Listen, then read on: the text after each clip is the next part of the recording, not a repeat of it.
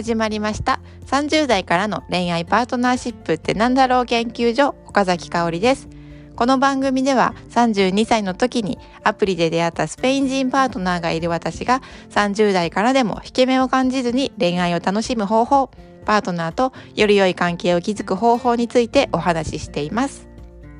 今日のテーマはパートナーのイライラしている言動が気になる時。今日のお話はパートナーがよくイライラしていて気になる、どうしたらいいのかなと思っている方に聞いていただけると嬉しいです。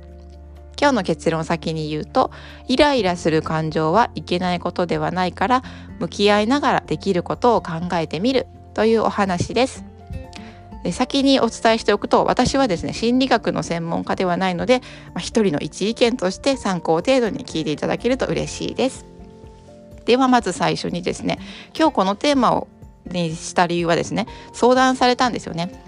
パートナーのイライラしている言動が気になるんですっていう相談をされました。で、具体的には何が起きているかっていうと、例えばですね周りの人の愚痴をパートナーが言ったりとか、あと店員さんへの態度、お店にいた時に店員さんにちょっとイライラしていたりとか、暴言吐くわけじゃないんだけどちょっと態度がちょっと表に出ているっていう状態。あとは有名人とか芸能人ですね、テレビを見た時とかになんかそういうテレビ出てる人のことをちょっと批判的に言うっていうことが起きているそうです。で、これはですね自分には全く向けられていないそうですね。自分のことを何か悪く言われたりとか、もちろん暴言暴力を吐かれることはないんだけど、でもそういう愚痴を言うのを聞くとやっぱり一緒にいて楽しくないな、心地よくないな、やめてほしいなっていうのを思うそうです。で、これをじゃあ変えたいからといって、ストレートに伝えてもなんか治るかどうかわからないし、もしくはアイメッセージですね、私はそう言われると寂しいよとか悲しいよっていうこととか、あとこう言ってほしいよとかリクエストをするっていうことをしたとしてもなんか伝わらないんじゃないのかなと思っているっていう状態でした。なのでどうしたらいいのかなっていうご相談だったので、今日は考えてみたいと思います。で、まず最初にお話ししたいなと思ったのは、イライラする感情というのは感じてはいけない感情ではないっていうことを伝えたいなと思いました。人はですねネガティブな感情が湧き出てくるからポジティブな感情も出てくるんですよね。例えば悲しいなって感じること、涙が出ることっていうのもありますよね。だから人は嬉しいっていうのを味わえる、嫌いっていう感情があるから好きっていうのを味わえる、両方とも必要な感情なんですよね。でももちろんネガティブな感情をそのまま表に出してしまうと、ひどい場合は本当に暴力につながって犯罪につながることもあるので、もちろん何もかも出せばいいっていうわけではないですよね。でもそのネガティブな感情がずっと続くと、病気になることもあるし、一緒にいることにも限度があるなと思います。で、やっぱり一番大事なのは、この相談してくださった方の心と体が一番大事なので、周りの人のイライラ具合によっては別れを選択肢に入れることも必要だとは思っています。でも今日のご相談の内容では、自分には全く害がない状態で関係を継続していきたいっていう場合だったので、その設定の上で今日はお話を進めていきますね。で、じゃあイライラする感情いけないことではないんですよって言ったんですが、じゃあどうやって向き合っていったらいいのかってことをお話しします。で、これは私はですね NVC っていうのを過去に学んだことがあります。で、その NVC の話をちょっとしたいなと思うんですが、 NVC って何かっていうと、ノンバライメントコミュニケーションの略です。非暴力コミュニケーションと言われています。で、これは1970年代にアメリカの臨床心理学者マーシャル・ローゼンバーグ博士によって体系化されて提唱されたもの、自分の内と外に平和を作るプロセスと言われているんですが、この話をすると長くなるので、大事なところ、今日のお話と関係するところだけちょっと説明しますね。私が NVC を学んだ時にですね、ああそうなんだと思ったのは、イライラする感情が湧いてきたら感情の奥にはどんなニーズがあるのかなと自分に聞いてみるといいですよっていうことを学んだんですね。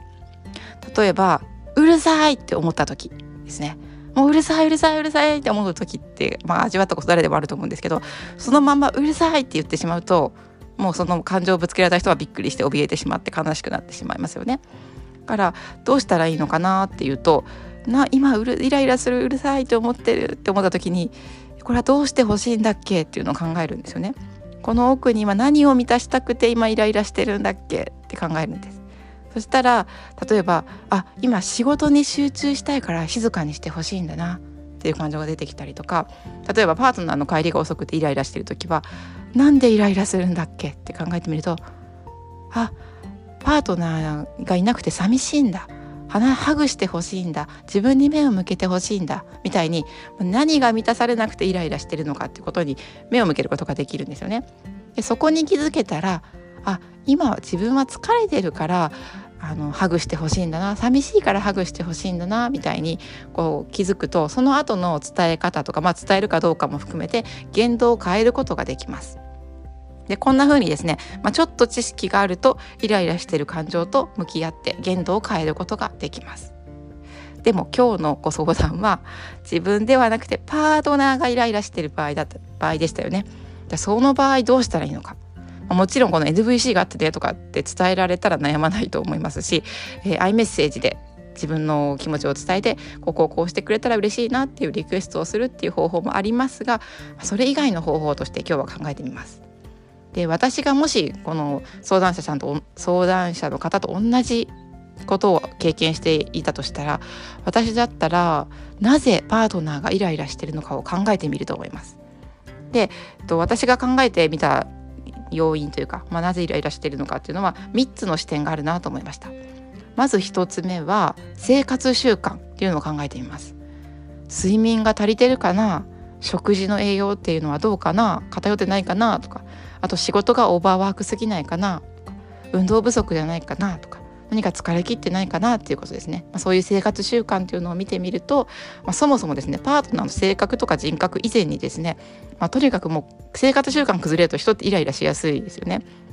なのでまずその生活習慣をどうにかするっていう改善が必要な場合っていうのも考えられるかなと思いました。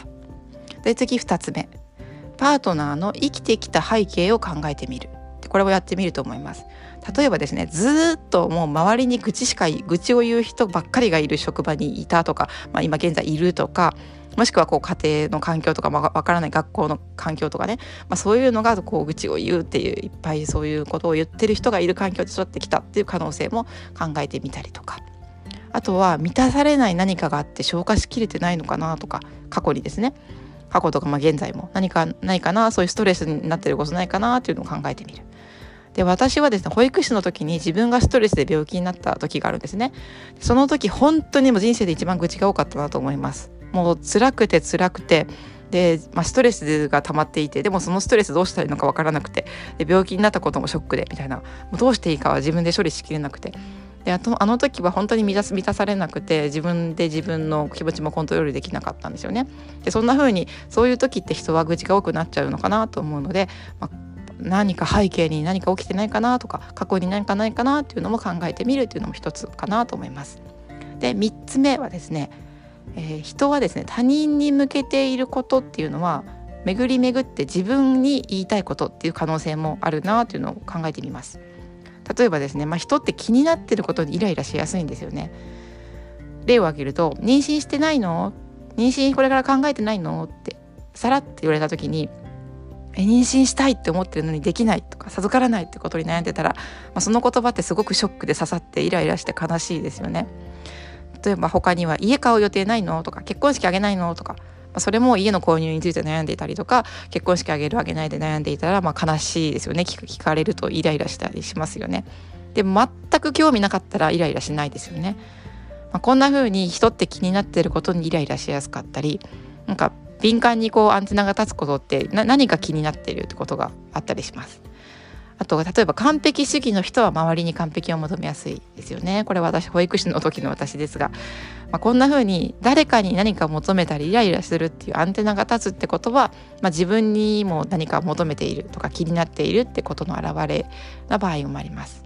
こんな風に生活習慣とか、あとは育ってきた環境とか、今の現状に置かれている状況とか、あとは何かパートナーがね、気になるってことは何か自分に言いたいメッセージがあるのかなとか、そういうところを踏まえて考えてみて、イライラしてる部分を見るだけじゃなくって、パートナー自身を見つめてみて、で自分に何かできることはないかなって考えてみるかなと思います。でパートナーのことが大好きだったら、彼は今満たされてないんだったらちょっと行動承認より存在承認意識してみようかなってことですね。例えば一緒にね、今一緒に過ごせて嬉しいよとか大好きだよっていうことをいっぱいいっぱい言葉で伝えたりハグをしたりとか、あとは食事の改善とかですね、運動習慣を変えるとかなかなか一人だと難しい、やる気が出ないと思うので、なんとなくですね、いいねね一緒にこう散歩しに行かないとか、デートに行くときに運動をいっぱい取り入れることを意識してみるとか、そういうことを長期目線で改善できる方法はないかなっていうことを考えてみるかなと思います。なんか今すぐどうにかしようと思うと苦しくなって、で自分の、ね、心がちょっと不安定になってしまうともう自分もイライラしてしまうので、いい意味でですね境界線を引いて、これはパートナーの問題で私の問題じゃないんだよなっていう視点も持ちながら、自分にできることを少しずつしていくっていうことを意識していくかなと思いました。ということで今日はパートナーのイライラしている言動が気になる時というテーマでお話をしてみました。いかがだったでしょうか？私のパートナーの話を少しさせていただくと、パートナーはですね真逆なんですね。イライラしている感情をほぼ出さない人です。でこれはですね、これはこれで悩むんですよね。大丈夫かなって、もっと出してほしいなって思うんですよね。でなんで悩むかっていうと、何を感じてるのかわからないぐらい私は悩んだことがあるんですね。で私自身は結構思ったことはっきり言うんですよね。でだからこそパートナーって我慢しすぎてないかなとか、損してないのかなとか思っちゃうんですよね、心配になって。でもこのあまり出さないっていうのはもちろん彼の強みでもあるんですよね。出すことだけがいいことではないんですよね。でも反対に言うと表に出すっていうのも強みだと思うんですよね。で極端にですね、出すのがいいとか出せない方がいいとかいうわけじゃなくて、一番いいのはバランスなんだろうなとは思うんですよね。あと出し方とかもちろんそういうのもあるんですけど、でも出すことが全てダメではないとは私は思っています。バランスは大事ですけどね。でもどちらにしてもですね、一番大事なのっていうのは客観的にパートナーの感情を見つめられることかなと思います。そのためには自分が自分を満たしておく。そうしないと人のことなんて考えられないし、人がなんでイライラしてるのかなって、大事な人のことなんて考えられないですよね。自分がイライラしちゃうので。だからこそ、自分をご機嫌にする方法っていうのを知っておく。自分の心の安定を保つっていうこと。ね、よく寝て、自分自身がまずしっかり寝て、あと栄養あるものを食べて、しっかり運動するってこと。これ私できてないんですが、自分にも言い聞かせるために、今日は収録してるなと思っています。一緒に頑張っていきましょう。めちゃくちゃ応援しています。頑張ってください。一緒に乗り越えていきましょう。ということで、じゃあね、またね。